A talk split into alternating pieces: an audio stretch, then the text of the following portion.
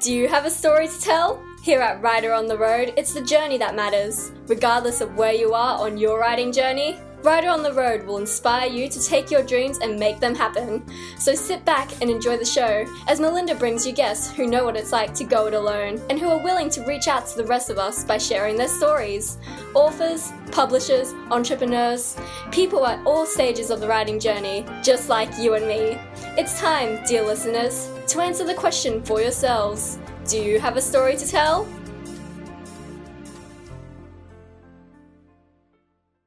And it's welcome to another episode of Writer on the Road. Uh, good afternoon, Sarah. How are you? I'm good, thanks. How are you? Good. Now, Sarah and I are just getting back together, everybody. She went west, I went south, and here we are back in front of the microphone going, Yay, here we go again. Uh, Sarah, how was Winton? Winton was really good, really dry though. It's uh, yeah, seriously still in drought. Um, I was fortunate enough to be able to do a little helicopter flight while I was there, which was brilliant. Uh, I took my twin five year old daughters and my seven year old son, and we did a little trip around. And oh my gosh, it's so dry. There's just no animals, there's nothing out there. Um, so that was really sad. But I did manage to do two library tours while I was there and met a whole bunch of readers and writers, and oh, it was just lovely. Some some of the stories I heard was just brilliant. You know what happened during the war and all sorts of things. It was it, they're just amazing people out there. Whole whole another sort of people. yeah, um, when I lived in Cloncurry, it was um, awful. so, I'm just wondering whether it's a nice place to visit, but you don't want to live uh, there. Yeah, no, I, Winton is, um, there was an Outback Festival on at the time, and so there were a lot of tourists. We went and watched a Dunny Derby and uh, that sort of thing. And then we also went to Longreach.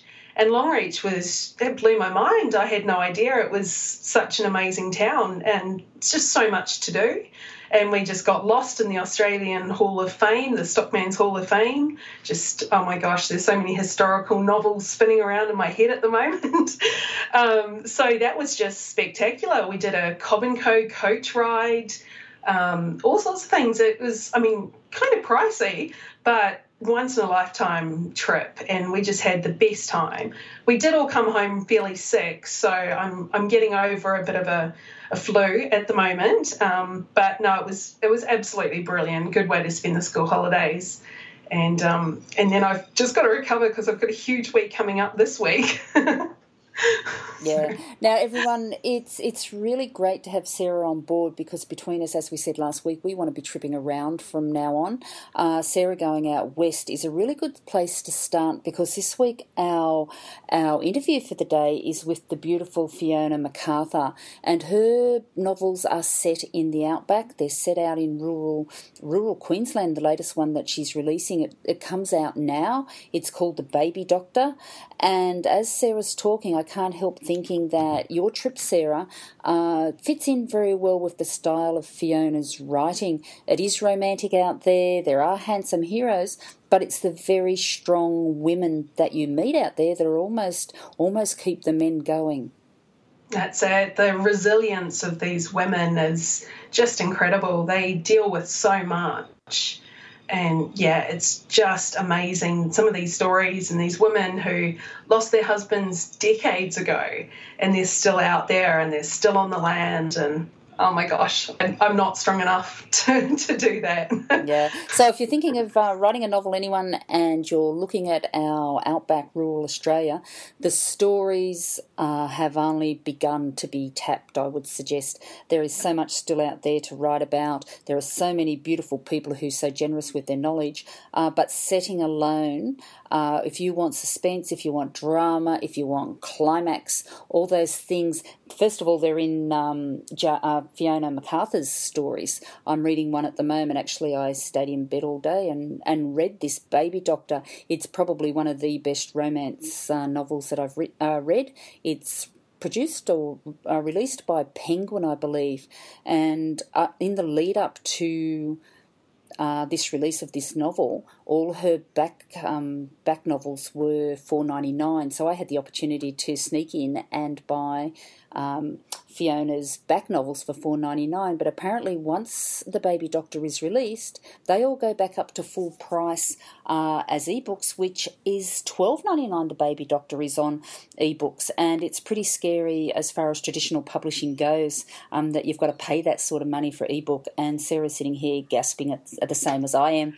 Uh, oh, I had a conversation with some friends about this the other day, and we said, "Wow, if you're going to spend the eight or nine or even ten dollars on an ebook, you might as well just wait until you can buy them for sixteen from Big W." And that's what we were all kind of agreeing. We'd rather have a hard copy for that price. Yeah, and Fiona and I touch on that on the interview. Everybody, it is really, really exciting to be able to walk into places like Big W and see all our beautiful uh, Australian authors uh, and the book books that are coming out are beautifully designed. They've got great covers, uh, and a lot of those people are our friends now as as they come on the podcast and chat to us. So, if you're thinking of traditionally publishing, it is it is exciting to see your books on the shelves. Uh, and if you know anyone who is traditionally published and they've got a new book going out, remember you heard it here on Writer on the Road because I didn't know that. Before their books are released, you can buy all their back backlist for cheap if you call four ninety nine cheap, which sometimes it's not even cheap, is it? Uh, but uh, actually, though, as an indie, I did notice my book was on a bookshelf the other day in uh, in Longreach at the Tourist Information Centre of all things. So that was really good. They only had one copy left and were charging about twenty dollars more than I do. anyway, yeah. And uh, when I was looking, and this is something that really intrigued me uh, with having Fiona coming on the podcast this week, I went on to Amazon and I looked at all the also also boughts uh, or recommendations for me or whatever it was. And it was interesting, Sarah Williams, because your book was right up there on the same page as Fiona McArthur's, and I was really excited to see that. So congratulations! Thank you. It's always nice to see it up there. yeah, and I took a picture of everybody and put it on Facebook because that's what I do best. Uh, there was no sign of my name there or probably because I haven't written a book, but you know, we'll get on there. All right, so Sarah and I, our interviews, uh, sorry, our introductions, we're going to try and keep them to 10 minutes, everyone. So each week, Sarah and I will have a little chat about what's going on in the publishing world for, for those 10 minutes, and then we'll kick into our weekly interviews. I know Sarah has got some fantastic people coming up on the podcast for us in the next few weeks, and I'm really excited to sit back and listen to some of the stuff, Sarah, that you've got happening. Uh, but in, in the meantime, we have a copy of this Baby Doctor we want to give away way. And Sarah, we were talking about doing it through iTunes reviews. So if you want to win a copy of the Baby Doctor by uh, Fiona McArthur. Sarah has is going to kindly tell us how to give us a iTunes review, uh, so that I can post the book out to you. She's shaking head and saying no because I don't know how to do um, iTunes reviews either. Um, I'm an Android girl, so I'm not quite sure how that works. All right, everyone. What you do is you go onto iTunes. It's really, really simple. You go onto iTunes uh, podcasts, and it will come up. You can't do it on. I've tried to do it on my iPhone and failed. I've actually had to do it on my laptop. So you need to need a computer uh, go on, leave us a review, and please don't say anything about all the times we say um and all the times we muck up. Just say nice things, please, or or I can't send you a book. Am I allowed to say that?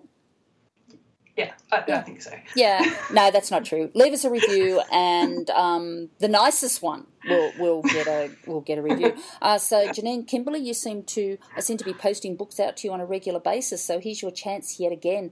Uh, we're hoping to build up the profile of Writer on the Road. Sarah and I have been talking about a few ideas that we've got. Uh, Sarah will be living a little bit closer to me maybe in the new year, and we're going to, when I launch my new website and we get Writer on the Road up and running properly, uh, hopefully you'll see some changes and hopefully you'll see some improvements. Probably not with the interviews themselves because I still get a little bit carried away and I still get a little bit excited, um, but hopefully around the edges of the production of the podcast, uh, weekly blog posts, the newsletter, all those kinds of things that I talk about very often and don't get around to doing very much. Uh, Sarah is a lot lot more practical, a lot more organised because she's got four children and have, has to be. Is that right, yeah. Sarah? You're going to do all that work for us? That sounds right. Yeah, yeah. Leave it to the woman who's got so much to do. yeah. All right. So, have you got anything you want to share with us before we kick over and listen to Fiona? Oh, sorry. Yeah, Fiona. Tell us all about that wonderful outback that you've been in out enjoying yourself. Yeah. Yeah, no, I, I'm back and I've got series edits to do. My uh, editor is expecting um, my latest final draft next week, so I've got to get that done. I'm also meeting up with Annie Seaton on Wednesday night to do a bit of a discussion at our library here in Townsville. And then the lovely Valerie Parv will be in town next weekend. So I just can't wait to, to talk to her and, and learn. And maybe I can sneak in and become a minion but I'll explain all about that in our podcast next time. Yeah, and I think you can hear Sarah's kids in the background. I think that's what that noise is. I think they're having they wanting to be in on the in on the action. All right, yes, everybody. Yes, they're eagerly awaiting the NRL Grand Final because, of course, we live in North Queensland, which means we go for the Cowboys. All right. By the time this goes to air, everybody, football will be over. Thank God, you will never hear the word cross my lips again. Okay, so. Sit back, listen, enjoy the chat with Fiona. Remember, if you want to win a copy of a book, leave us a review on iTunes, and uh, I will send out two books. One is The Baby Doctor, and the other one I've got here is a non fiction Aussie Midwives Heartwarming True Stories of Pregnancies and Birth. Now, I use that uh, as research for my interview with Fiona, and I've got to tell you, it makes a fascinating read. If you think you have got any kind of story to tell, um, you've only got to read some of these things and discover what a vast um, country we have uh, to choose our stories. It's really, really exciting. Okay, handing over to Fiona. Welcome to another episode of Writer on the Road. Today we're going back on holidays just for a very short time because I had the most beautiful time in New South Wales over the last couple of weeks, and I had the pleasure of meeting the beautiful Fiona McArthur in Southwest Rocks. Hi, Fiona. Hello there, Melinda. Yeah. Now I'm really jealous, Fiona, because you're still there and I had to come home again. Is it still beautiful down there? Yeah, look, it is. It's very cloudy today, so there's none of that horrible wind that you had on the night that I was there with you. But uh, yeah, it's a lovely weather time, and I know that the beach is gorgeous. Yeah, and now we're here in Brisbane, everyone. As you know, it is something like 32, 33 degrees. I'm sweltering, and all I want to do is go back to my long walks down on Southwest Rocks Beach. They're absolutely beautiful. Um, I've been looking at some of Fiona's beautiful imagery on Facebook, and it just brought it all back to me. Fiona, you're a bit of a sunrise and sunset photographer as well. I am. I am. I just love sunrise and sunset. and all the times in between. But oh, gee, walking on the beach at sunrise was something I haven't really done a lot of. And I went out and stayed at Southwest Rocks for a week with my new um, Olympus camera and just had the best time. I even took myself off to um, Little Bay and I was the only person there. It was still dark when I got there. Well, actually, there were two little tiny wallabies. and I was still the only person there until well after sunrise. It was just incredible. Yeah, now everyone, for those of you who don't know, northern New South Wales is a beautiful part of the world.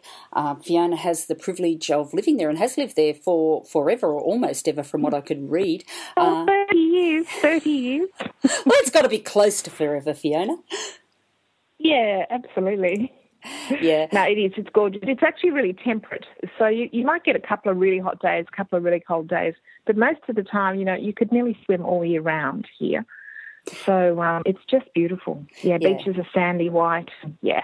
Anyway, I'll stop traveloguing, but I do love Southwest yeah. Oh, we always travelogue here on Writer on the Road. That's what we do best. but the interesting thing about Fiona, everybody, is we have an awful lot in common. Fiona came and had a glass of wine with me and delivered her brand new book, The Baby Doctor, which we're going to focus on shortly. Um, but what surprised me, Fiona, is uh, how our lives have tracked so similarly. Um, we were at a romance writers conference together 20, 25 years ago in Sydney. Yeah, huge. Yeah. Mm-hmm. And Fiona has been to every romance writers conference. Apparently, she's the last man standing who can say that. Is that right? That's correct. That's correct. The other lady just couldn't make it this year, but you never know. She might make next year, and I won't. So we'll just see how we go. That's a very interesting competition to have. And when I was talking with you, Fiona, you rattled off all the big names of Australian romance writing as we were chatting. We talked about Amy Andrews, we talked about Marion Lennox, we talked about Valerie Parv. Um, now, this, everybody, is where Fiona and I uh, diverge in our things in common because uh, Fiona actually has over 30 books written, 12 million books um, sold in 12 languages. Fiona, you may have left me behind a little bit. oh, look, it's two million, so we'll take ten of those and throw them away. But the um, the libraries are always there, and that's really really cool. I don't know. It's it's just we both write books, we both write stories, and sometimes you know things just aren't it's not that time. So yeah, I don't know. I think we're that different, mate. I really don't. And I, I, love it. And I'm going to go back down there one day, and we're going to sit on the beach together and write romances. We are. Uh, but the most yes, exciting thing I think about what Fiona does, everybody, is uh, Fiona's books are outback romances. They're rural romances, and it's such a huge genre here in Australia. And we've got the likes of Rachel Johns, uh, Jenny Jones, and I'm sure you can rattle off an, a long list of those names. Yeah, Tell sure. Manny Mag um, Fiona Palmer, all those people. Yeah, and we're, we're, look, we're tracking through them. Everybody, we've got, um, we've had certainly had a lot of them on the podcast, and we're certainly going to get a, a whole lot more. And hopefully, I can get out back and, and, meet some of those guys in person. But it'll be next winter now because it's too damn hot. Uh, Fiona, would you like to share with us the big excitement of your newest baby? I can't believe I said that. my newest baby. See, I'm a midwife, and I do call my book babies babies. So yeah, look, um, it's just really gorgeous to have the baby doctor out there. It's a, it's a. Um, I, I really like to write medical romances, so because of my medical background, I actually really enjoy having those um, medical aspects as a different storyline that runs through. So we, we usually have a romance. We have usually in my new books, I have these really great. Um, connections between women, and that's sort of where I'm focusing more now. So the romance and the medicine sort of goes a little bit back more into the background. Um, but it's definitely there, and I will always, always have a happy ending um, in my books because when I read a book, that's what I want. Yeah, and that's what we all want with our romances. Now, everyone, I've yeah. I've been really lucky. I've gone and bought uh, Fiona's backlist because leading up to the release of this book, uh, they're on sale on Amazon.com for four ninety nine. So I've actually had a bit of a splurge, um, but I'm guessing they come off uh, very very shortly. They do. They come off tomorrow. They come off on um, uh, when the book comes out, which is the second of October. Well, it's not tomorrow; it's day after tomorrow. Second of October, they'll come off. Um, and it's across all platforms. So if you're actually an iBook person or a Kobo person, they're all four ninety nine everywhere. It's a lovely thing, actually, a really great chance to um, to catch up on authors. So if you've got a favourite author and she's got a book coming out with Penguin, you'll just um, have a little look and see whether her other books are up because it's a it's a really good thing that they do. Yeah, and look, everybody, by the time you listen to this, it'll probably be yesterday. Uh, so you've all missed out. Bad luck, but I've got them. They're in the library, it's okay. yeah, the things you've got to do to get a free book, I don't know. Uh, now, as I said, I have the uh, hard copy of um, The Baby Doctor in my hot little hands because Fiona was good enough to drive uh, drive out and deliver it to me. And Fiona, as I was Did driving. You give me a glass of wine. oh, yeah, I did give you a glass of wine and drank the rest of the bottle from memory. Uh, but as I was driving out of Southwest Rocks, it uh, curves around that beautiful Macleay River, and it had something mm. there called Pacific Highway. If I went this way, so I was meandering through those beautiful, beautiful fields, um, heading out back out to the Pacific Highway with my four teenagers in the car, and the police sirens pulled up behind me and booked me for double demerit points because I was cruising at 80, uh, 95 kilometres an hour because I thought I was in a hundred kilometre zone. Mm. Uh, so everybody, please. Oh, when, the Macleay River's eighty. Of course it is. Oh, uh, double demerit Darn it. That's what I said. But I'm going ahead with the podcast and I'm going to continue with this story. But I had to get that in there. This is a very costly um, episode. Should be a tax deduction oh, if you think about it. I'm Sorry, sorry, sorry. That's yeah. terrible. Yeah, I'm, yeah. But i am really glad you made it home safely. Yeah. Now let's talk about the outback because this is where all your novels are set, and it's um, certainly a passion of mine as I've lived and travelled around a lot of those places. Now you're in uh, Kempsey Hospital uh, as a training midwife, I believe, and you get to the yeah, outback. I'm a midwifery educator. Yeah. Yeah. Sorry. No, that's okay. We're going to talk about. Um, Fiona's got a few non-fiction books out as well. This woman is so prolific, she puts me to shame. Uh, but we're going to take you to the outback first. Whereabouts are some of these novels set? Okay, so um, I had this is there's two being set between Charleville and Longreach. So in that sort of curve around um, Quilpie, Windorah, um, Jundah. Um, Longreach, that sort of real far western Queensland, which was just incredible. And the first really big outback trip that my husband and I did, except that I'm still juggling it between work um, at the hospital and um, writing. So we had to sort of do it all within a week, which isn't, as you can imagine, very long at all. So um, we actually caught the train back from Longreach, which was pretty cool because it popped us out at Brisbane, which is only five hours from home. So, so that was a really nice thing to do. Pop the, tra- the car on the train and then sleep for 24 hours, and that or whatever long it was. It was just really, really cool. I really enjoyed it, looking at the at the landscape going past. Oh. Um, and then, yeah, sorry, I was just going to say, and then after we did Queensland, the next two books that I did, I did down at um, set round Broken Hill area. And we actually ran into an absolutely gorgeous lady who um, has the original Mount Gipps station, which is the, the original place where the line of lode was in Broken Hill. So um, we were out there staying. They have a farm stay out there. So we've been out there twice. And, and just the really amusing thing is, you know, you have these faraway places, you don't know these people from Adam, and it turns out that she did her ambulance training with my husband 35 years ago. So it's just one of those crazy things where you meet people and you don't expect to know them. So, um, yeah, she was such a heroine. I, just, yeah, amazing. Kim Clant, amazing woman. Yeah, and this is this is the one thing I've spent all morning, everybody, um, being rather self indulgent as as I look through Fiona's um, books and did a little bit of a research and fossicking around, and I'm I'm titling this podcast "Rich Pickings" because everything you do and everything you've written about and the life that you've lived is just downright romantic um, when you're out at Broken Hill. It just I lived I've lived in Broken Hill for a couple of years. Believe it or not, everybody, despite the lead um, lead tailings dams and the filthy filthy um, slime dumps that mines are so notorious for. Broken Hill has Pro Hart out there, and he paints some amazing, amazing sceneries out that way. And if you're sitting on top of the slime dump and the restaurant and looking out, it's beautiful out that way, isn't it?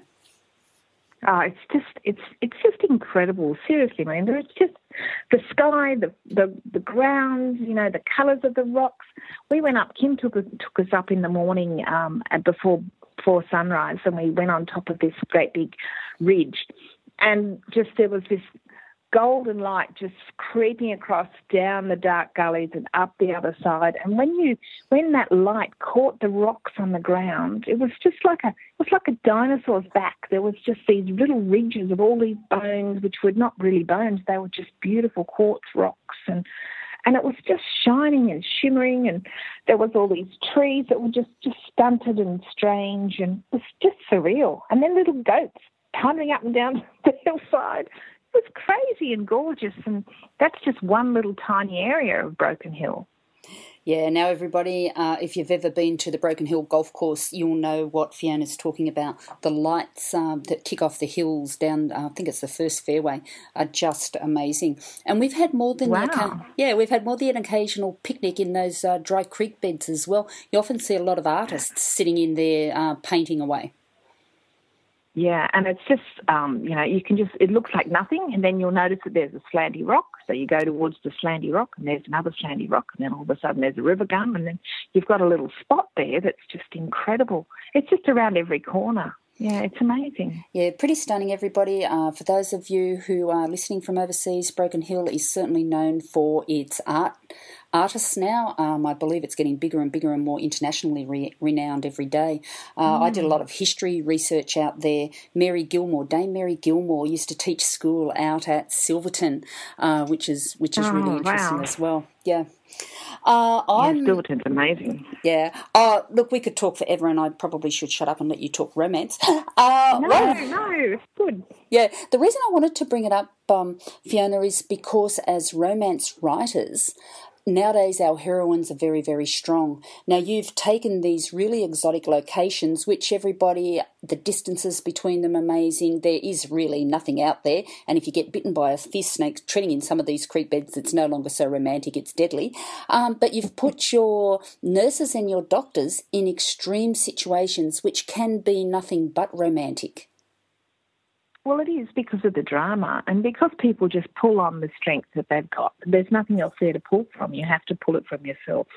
And that's what I love about the people who do maintain the um, the health and welfare of people who are out there doing their daily life and running these stations and, and running these truck companies and doing all these amazing amazing jobs in, in extreme circumstances. And so you've got a medical system that's just, you know, fly in, grab, save. It's full of drama. It's full of heroes. Why wouldn't you want to write about it?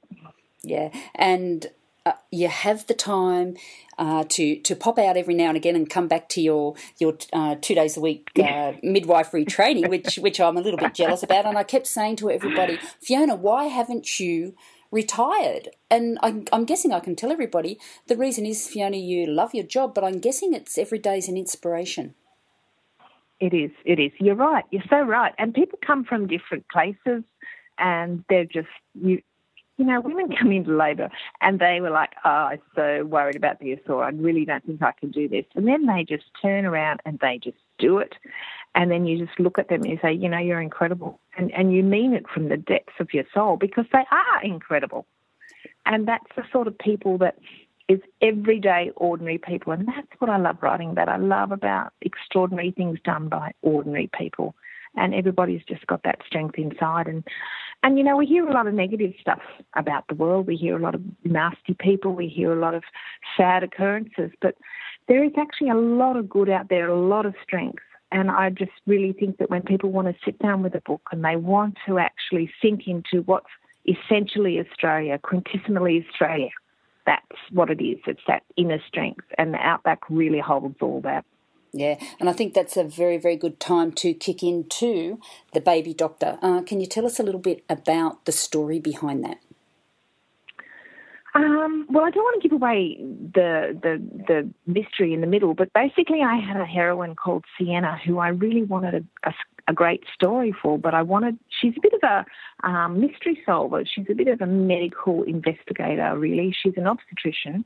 She loves the city, fish out of water in the country. But she, her, her sister has this mother-in-law who just knows that Sienna's so good at it. Whenever this mother-in-law, who is like this cattle baroness, whenever she notes something that needs sorting out, she just drags Sienna into it, and Sienna's kicking and screaming. And when she gets there, she actually really enjoys her time out there. So it was just lovely. I had to find something that was perfect for Sienna, and I did. There was actually a a course running at my little country hospital uh, where I've worked for 30 years and been a midwife and now an educator. And I, it was just a disaster management day, and there was, you know, all these different types of disasters, and I found the perfect disaster for Sienna.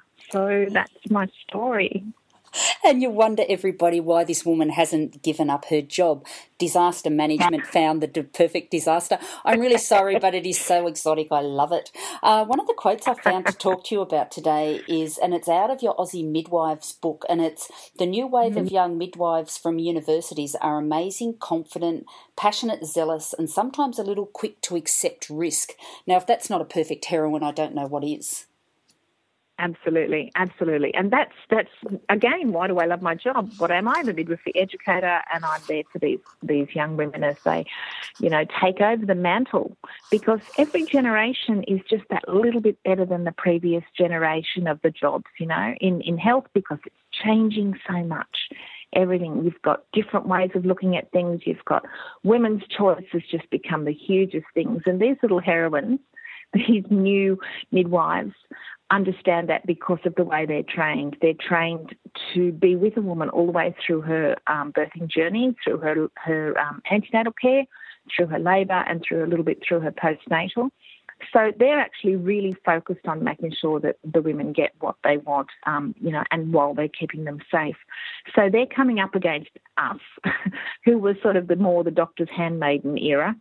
And even though we've changed a lot over the years, it's still sometimes a little bit daunting to see how much these young women will dive in um, and and champion their cause, their women, and and um, yeah, sometimes we sort of feel like we've got wiser heads, but maybe not. You know, it's all very exciting, and and yeah, I love them. I just think they're amazing. Yeah. Now, I was reading, everybody, I was reading from Aussie Midwives Heartwarming True Stories of Pregnancy and Birth. And this is uh, a collection of stories, uh, true stories that Fiona's pulled together uh, from the women or the midwives that she's met around Australia. And what excited me about this is it is just a wealth of fodder, if you like, and research mm. for future books. Absolutely. Absolutely. Can I tell you about the lady that I met at Thursday Island? Love to.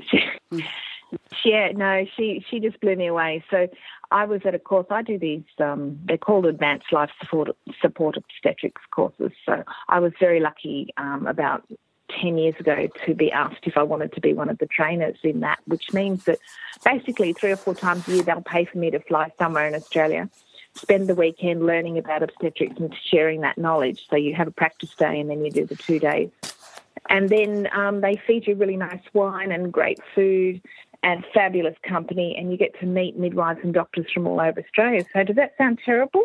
Uh, look, I am I am hooked. Um, Thursday Island is. I was reading that it's becoming uh, quite a tourist mecca. That they're going to um, stop cruise ships up there. Yeah, well, I'm not sure. I suppose they should. It, it is absolutely incredible. The thing was that the midwife that I was meeting up there didn't actually live on Thursday. She lived on Saibai Island, which is the nearest island to New Guinea. So it was two and a half miles across the water in a tinny to get to Saibai.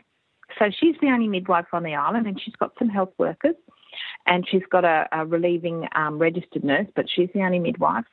And what happens is um, none of the ladies who live on the island, the islanders, can actually, you know, it's they're not recommended to have their babies there. So they all jump on the plane at 36 weeks and they all go off to Thursday Island. Except that the ladies in the villages in New Guinea, if they get extreme danger or they're scared about their pregnancy or something happens in their birth, they jump in a little tinny and they just zip across this two and a half miles and they appear on her doorstep, you know, dying with their babies, you know, 32 weeks and cold and, and barely breathing. And she has to manage, and she does. And it just oh, just blows me away how incredible she is. And she says to me, Oh, yes, well, you just pop a little cannula in, warm, pink, and sweet. That's all we want these little babies to be warm, pink, and sweet.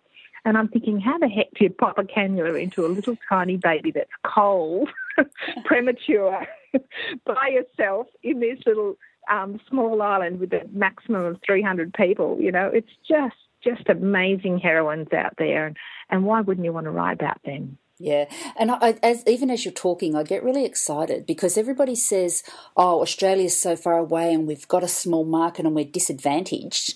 But I, I actually feel the opposite. We have so many stories to tell, and our lifestyles are so exotic that we are spoilt for choice.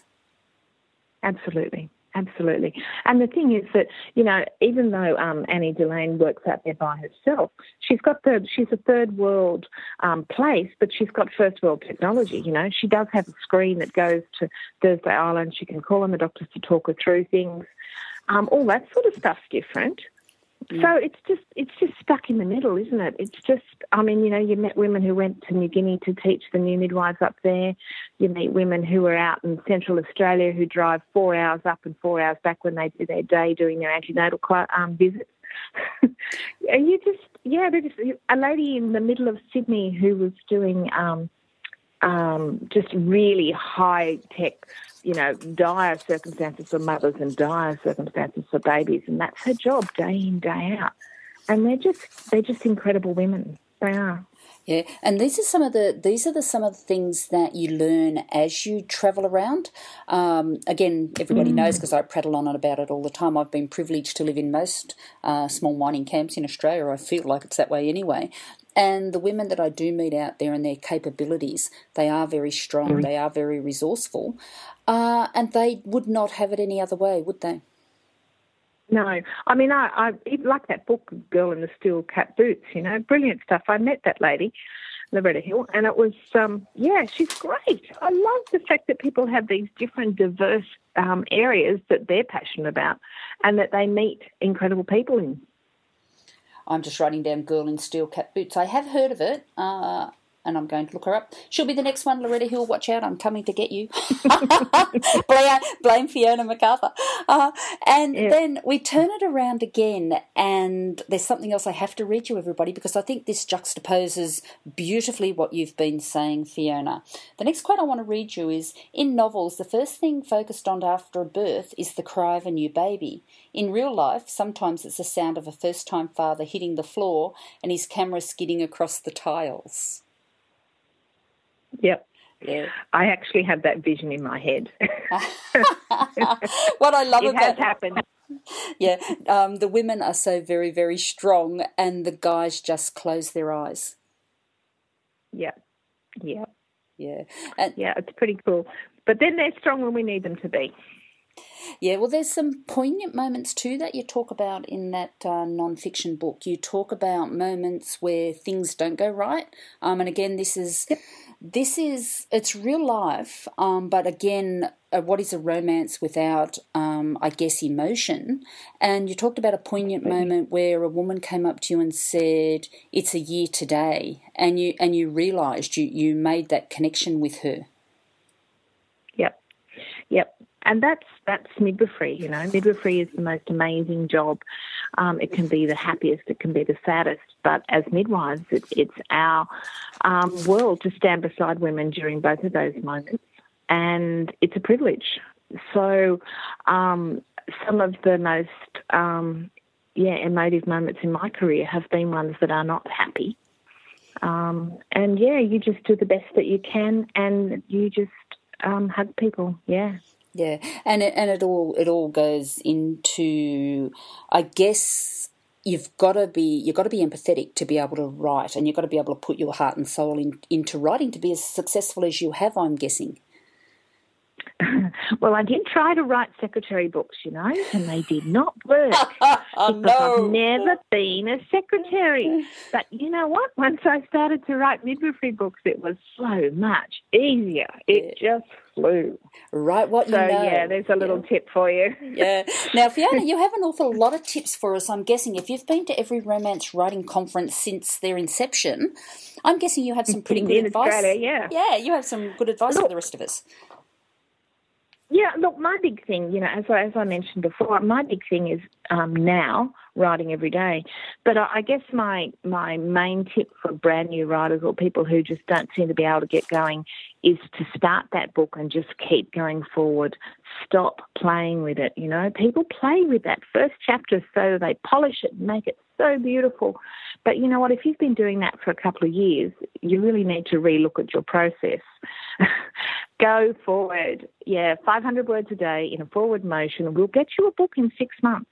Okay? That's doable. And then you can go back because you know these characters. Then you can go back and polish it, bring out the song. But before that, you just need to get the thing down, get it happening, especially that first book. And the first book is always such an amazing thing. So big kudos to anybody who's written that first book because it's so tough getting to the end of number one. Yeah, first book, everybody's like first baby. Getting to the end of number one is really tough. uh, now, first Absolutely. books, yeah, first books is really exciting. Uh, I'm I coach uh, young teenagers and now adults to getting their books written. And the first thing I tell them is don't put your head up until you get to the end of that first draft, because if you do, you'll never finish it. Yeah, well, it's certainly tougher. It is tougher once you stop. It's like exercise, you know. If you don't do it every day, and you, and then it's a week and then it's a month, you know, you've lost it and you've got to start from the beginning again. So yeah, look, it took me ten years though. It took me ten years to sell my first book. So there you go. But you know why that happened? Because it took me ten years to finish a book. And once I finished a book, I did three a year for the next ten years. Three a year. And how many how many Millsies have you got now? I've got mm, probably thirty-two Harlequins, um, and then I've got to three non-fiction, and then I've got five for um, Penguin. So how many is that? Forty-one-ish, somewhere around there, forty something. Yeah, and yeah. it's pretty exciting too because your your Penguin books actually follow on from each other. I believe the one before Baby Doctor I bought it this afternoon is Red Sand Sunrise. Is that correct? Yeah, yeah. Look, they weren't supposed to follow on, but you know what happens? You fall in love with the characters. And if you fall in love with the characters, the idea of picking another character out of that so that you can pop the other ones back in and say hello is just too enticing. So I couldn't help myself. But they actually uh, made me take a fair bit of the um, the indulgence out of um, the Baby Doctor. So it, it's totally standalone. You don't have to read the other book, but it's actually really nice um, if you read the other one to find the people because you just, I really loved them. They were such good people. Uh, and I bought the Homestead Girls first because I was attracted to the cover of that.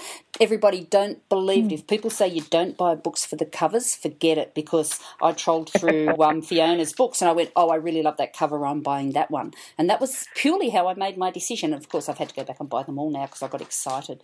Uh, see, now I, I just hope that that little virus that you caught, you know, continues and spreads out and spreads out. But you know, the really funny thing is that the Homestead girl is um, the one that's taken off with this four ninety nine thing. So it's been sitting up on iTunes for um, more than about a week and a half now. Um, in the top 100, so well, in top 50 really, it's 58 today, and um, the um, Baby Doctor's 44. So I'm pretty pretty chuffed that the books are doing so well. Yeah, and I'm I want to move into I guess the practicalities of life as an author uh, just for a little bit, Fiona, um, because I do get carried away, and I haven't spoken about your handsome hero, so I'm going to come back to that. Um, but I have got noted that at one stage you're on iTunes, uh, the Baby Doctor got up to 28, um, mm-hmm. and then you've got the Homestead Girls at 58 still. Now mm-hmm. those rankings, do you have? Can you do anything to push those other than get the word out through really famous people like me? Uh, Uh, what what else can you do, or is it purely your publisher? Well, no, it, it's actually. I asked my publisher about that, and they said that basically once it gets up there, people notice them. So then they think, oh, well, that's up there. That must be a pretty good book. So they give it a go. And once they've found one book of yours and if they've enjoyed it, then they buy another one. So it is actually really worth getting up there. And I suppose that's what the publisher does when they're doing the four ninety nine promotion to get your name up there. So if somebody's read The Homestead Girls and really enjoyed it, my new book pops up, then mm. they'll give that a try too. But again, that's all out of my control. All I can do is is go squee on Facebook when I'm excited, and that's about it. yeah, and I've got to admit, everybody, uh, I I probably spent oh, a good 20 minutes there when I bought your books, Fiona. I scrolled through just as I scrolled through about six or eight pages just to see who were the recommended books for me when I bought your books. And look, it listed all our names, everybody. It listed all those beautiful uh, rural romance writers that we have. I've got Karly Lane, Rachel Johns, Tricia Stringer, who I'm chasing everybody. If anyone's got connections with Tricia Stringer, I want her. Um, our own beautiful Sarah Williams was up there. Mandy, is it Magro? Mandy Magro? Magra, yep. Yeah, and of course our own Annie yep. Seaton was up there as well, which is really exciting. And Trish Morey. Yeah, I got her. Yep, I got Trish. her. Yep. So we could continue Trish this Morey, podcast. Yep. We'll continue this podcast, everybody, for the next 20 years. You guys keep writing the books. I'll keep talking about them and I'll never get my own written. you will get your own written because you're going to come and spend a week with me and we will get you going. Ah, uh, look. First draft. I think you said something about um, if you stop doing your exercise and stop walking, you'll never get back to it. Everyone, I've had a wonderful holiday. First Sydney, then Southwest Rocks, and I walked for hours. First of all, my excuse me, nearly seventy-year-old sister. I told her I'd say that on um, on online. Uh, she ran the legs off me till I'm sure I'm three inches shorter. Uh, first day back here in Brisbane haven't there's nowhere to walk. You're in a city. It's 30 something degrees. And i just said to my daughters that's it. We're packing up and we're going back down to live in northern new south wales. It's just too beautiful. It is too beautiful. It's lovely. Yeah. but it's also um, really lovely up the valley as well. The macleay valley um, has the most beautiful river running right through it. It's actually the fastest flowing river in the southern hemisphere when it's in flood which it's definitely not at the moment. But in flood it just flows. It's huge, it's magnificent, and taking the kayak up there and spending a couple of days coming down the river is really beautiful as well. Yeah, so any of our international uh, romance authors, please come out to our conferences because we will spoil you rotten with scenery uh, and certainly spoil Absolutely. you rotten with romance stories. Uh, but I, I, do want to talk about a couple more things. One of the things that I noticed on your covers is your name is in huge gold letters on all your books, and or I don't know if it's in gold letters, but they're in huge letters. It's your name that sells your books, and your titles of your books are smaller. Mm. yeah, Penguin chose to do that, and I'm pretty happy. I think it looks that. fantastic. Um, yeah. I think the idea is that um, you know if you can establish a name, then it's easier to um, draw people to the book next time rather than titles. Um, the titles, I haven't really chosen any of the titles. Um, so again, I think I've chosen two titles in my life. One was called Delivering Love, and the other one was called Delivering Secrets. the rest of the time, I get overruled. So um, this one I wanted to call um, the Desert Rose Hotel, and because that's the name of the hotel in it. But um, yeah, the baby doctor is intriguing and it's it's doing well. So I thank Penguin and I just bow down to their publicity, publicity department and accept that they know better than I what sells and what draws people's eyes. Yeah, and the other thing, everybody, uh, one of the things that Fiona and I uh, talked briefly about when we were together was that idea of if those books are in Big W and there's piles and piles of them, and that the publisher does the distribution well, then your books just walk out the door most often, don't they? Because they've got that they've got that readership right in front of them. Is that do you feel that? Yep, absolutely. And they're a reasonable. They're they're a really good price at the um, direct to people um, in big W's and Kmart's and and then you know they're just so in your face. Whereas in a bookstore, which is of course absolutely beautiful, they they've just got those small amounts of each book whereas Big W has the ability to sort of, you know, buy a large amount of books and, and really spread them around. I've had a lovely phone call, um, emails um, this morning and yesterday um, saying, you know, my book's up in Townsville, my book's down in Canberra. And, you know, that's very cool when people tell you that. You book babies are everywhere, and there's nothing like the feeling of walking through the airport and finding your book on the shelf. That's very cool. Yeah, and that look, you can hear the excitement in Fiona's voice, everybody. That's why we're in it. We we love that. Um, I guess it's a reward for a lot of hard work done. Uh, but even for indie authors, when I was scrolling through, and I just bought what three or four ebooks, uh, whether you're indie author or traditionally published, when it comes to those ebook sales, there's no difference between you and Annie Seaton and, and any of them. It doesn't say one's ebook published and one, oh, sorry, one's traditionally published and one is indie published. So if you're after that indie market, everyone, oh, sorry, if, yeah, if you're indie published, the market is certainly a level play, playing field nowadays, isn't it? Yeah, well, the Indian market can sell it at a much less price than um, you can with a with a publisher. I mean, my publisher has said, you know, I wear a print book publisher so, you know, because I, I would love my books to be ebooks to be much cheaper than they are, but it's just not viable for them to do that. So that's not the way they look at their business. Yeah. And and I accept that because I chose them as my publisher. So, you know, I do my midwifery and they do their publishing. I love it. And I think, look, down the track that may change because I know there's a lot of authors who are a bit upset. Everybody, I would not have bought Fiona's. Um, ebook, the Baby Doctor, or any of them, because the ebook prices are twelve ninety nine. Next twelve ninety nine, yeah, just huge. Um, whereas four ninety nine, I'd buy them all because that's not a yeah. big outlay. And I guess maybe you're right. Maybe mm. the indies do have that advantage in the ebook stores. But I tell you what, in Big W, we were there this morning, and the books are piled to the sky, and I feel like I'm walking into my own bookshelf when I look around because all your names are there, and it, and it, it is exciting, and it does look good. And I say, oh, I know her, and I know her, and I know her. Um, but I've resisted. I've stopped taking photographs every time I walk in there now, which is which is a big oh, thing. Oh, come on! I want one. I want a photograph. You um, send me one. All right. I'm well, still in the first week. My baby's technically not on the shelf until the second of October, uh, even will, though it's popping up a little bit early. Yeah. Well, I've hit Facebook with it this uh, this morning, so everybody, I may even get this podcast up so you can get your four ninety nine books. I think I think it's only fair that we all have a chance at it. Uh, now, I think that's only fair. no, I want them for myself. First live video newsletter. This is what drew my attention to you. I saw you do your first live video newsletter in just this paddock, and it was just amazing. It was so effective. What made you come up with that idea? It, it was on my veranda. So um, it's actually pretty funny. Um, and speaking of Annie Seaton, Annie bought this amazing camera a couple of years ago, and then we went off on some on a, um, a holiday together, and I fell in love with her camera basically. Anyway, that camera, you can actually stand it on a little tripod and turn it on and drive it from your mobile phone. So I had my mobile phone, there was no one home. I had my mobile phone in my lap and I was starting it off, and you know, we won't talk about the outtakes, but the the actual finished product really didn't take me longer. It was yeah, a couple of minutes, and I, I probably end up with three or four of them, and it worked. And I didn't realise until I played it back how loud the birds were, how noisy the birds were in the background. It was just great yeah, and everybody, if you haven't seen it, please go to Fiona's um, Facebook page because it's well worth a look. And I think it's the way of the future. I've got my Nikon camera and my phone, and it says you can do all that stuff, but my eyes glaze over.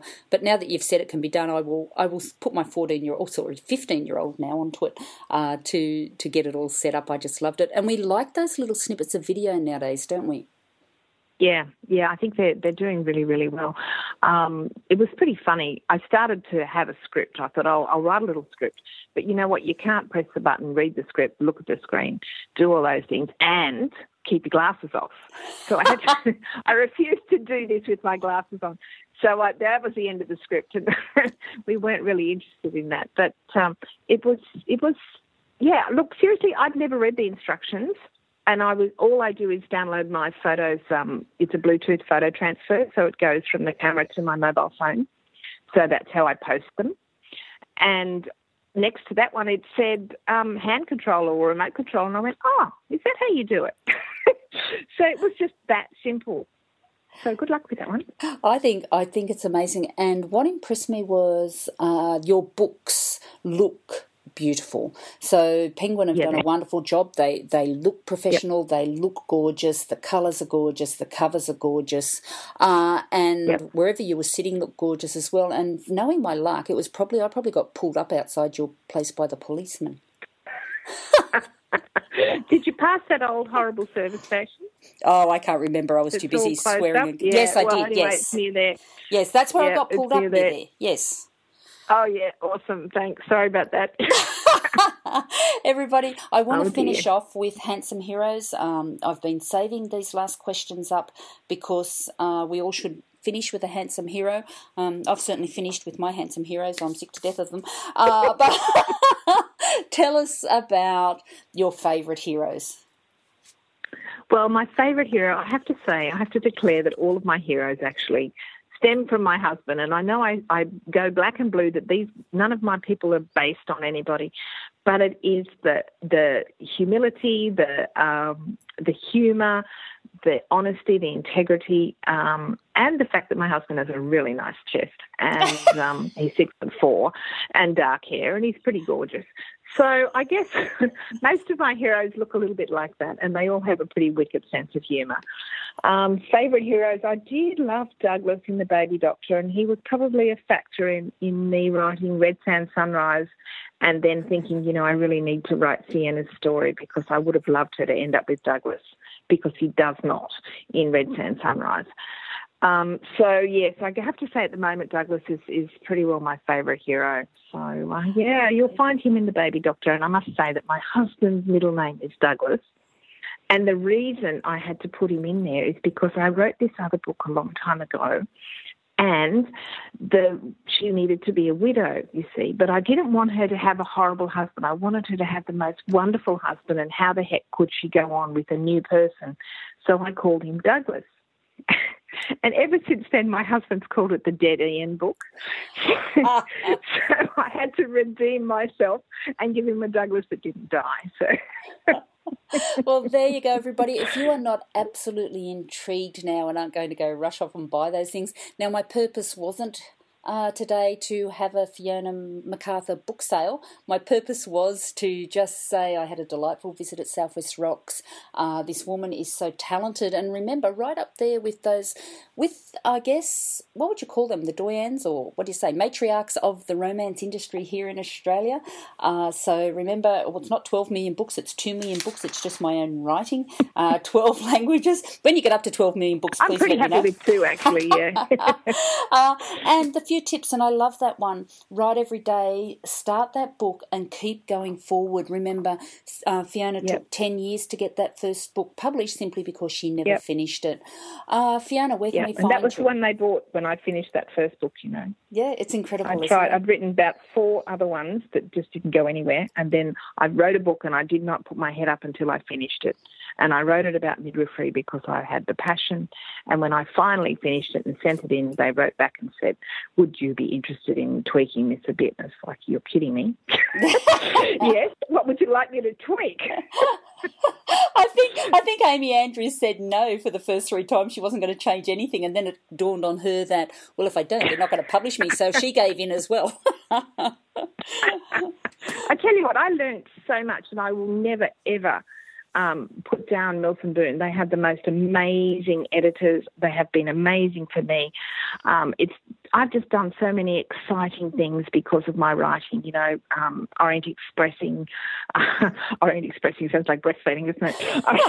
on the Orient Express, but um, you know, Italy, America, American romance conferences with 2,000 people, the Waldorf Astoria, all these things are because of Mills and Boon.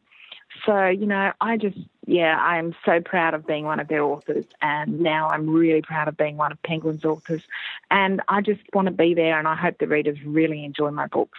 Yeah, thank you, Fiona. And just um, as, as, because you've mentioned it, uh, Amy Andrews is over there at the moment, and she was at a Harlequin conference, I believe, and she wrote something really intriguing mm. on Facebook. Everybody, um, and it was about changes to come and how it's all going to be really, really exciting. So I'm going to pin Amy down and see what she was talking about, um, because we need the gossip here at Writer on the Road. We need to um, keep our finger on the pulse to know what's going on with you guys um, as you jet set around the world. Uh, and you and I, Fiona, might have to have another conference, uh, another podcast about um, those American conferences because that sounds like a whole whole new story. I could tell you that story. That is, they're funny stories. We'll save those for another time. All right. Thank you, everybody. If you're looking for Fiona, you can find her at fionamcarthur.com. Uh, you can certainly FionaMcArthurAuthor.com. I knew usually let you do that yourself, but of course I've had you for 45 minutes. uh, yeah, FionaMcArthurAuthor.com, which is probably where I couldn't find you myself. Uh, now, there was one more thing I was and going Fiona to tell. Fiona McArthur Author on Facebook. Yep. Now, everyone, I know what I was going to tell you. The book is out on the 2nd of October. I am determined to put this thing out on the 1st of October so you can all buy her books for $4.99. Uh, I'll go and spam Facebook uh, for the next two days. Trouble is, everybody's gone away for the long weekend and nobody's listening to us right now. it's all good. Yeah. Okay, so it's bye from me at Writer on the Road and bye from.